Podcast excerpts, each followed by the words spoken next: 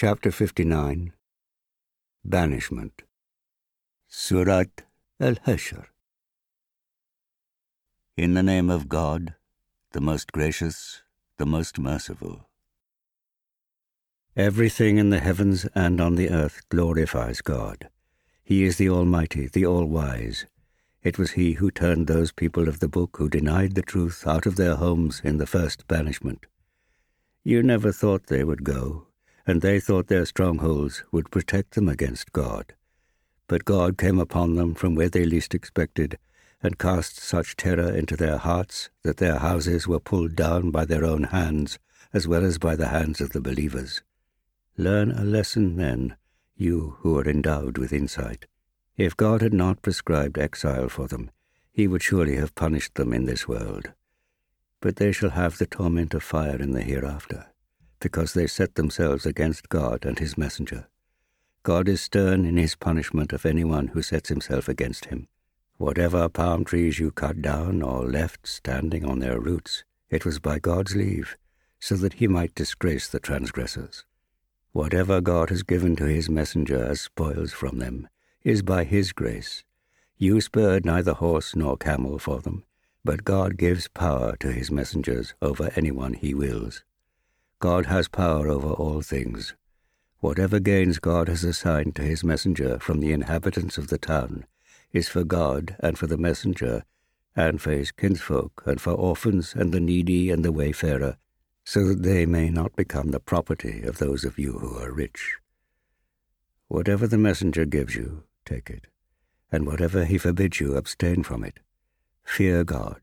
Surely God is severe in retribution. It is for the poor refugees who were driven from their homes and possessions, desiring the favor and the pleasure of God and supporting God and his messenger. Such people are the truthful.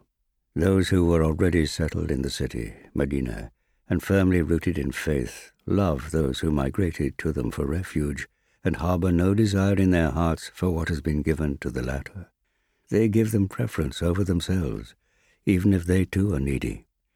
Those who are saved from their own soul's greed are truly successful.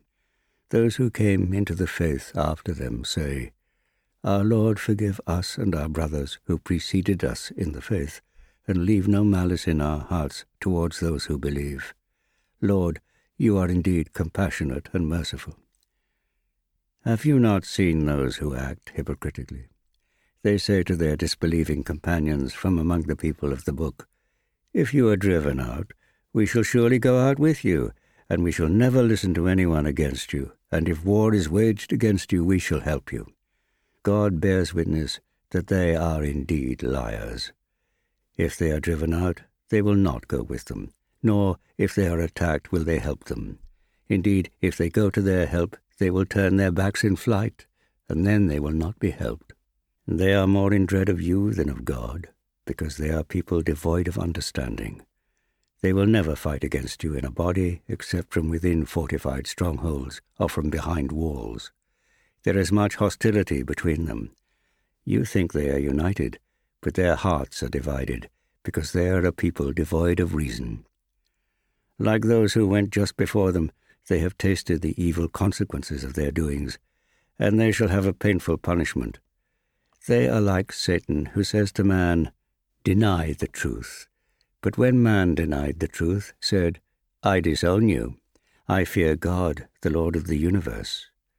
Thus, in the end, both will find themselves in the fire, therein to abide. That is the reward of evildoers. Believers, fear God and let every soul look to what it lays up for the future. Fear God. God is aware of what you do.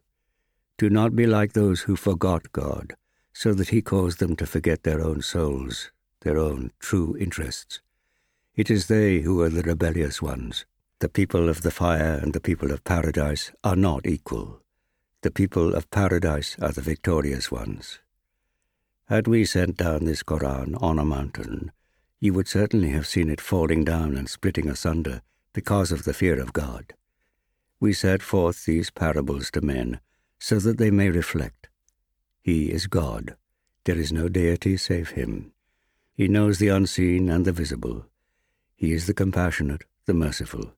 He is God, there is no deity save him, the sovereign, the most pure, the source of peace, the granter of security, the protector, the mighty, the subduer, the supreme.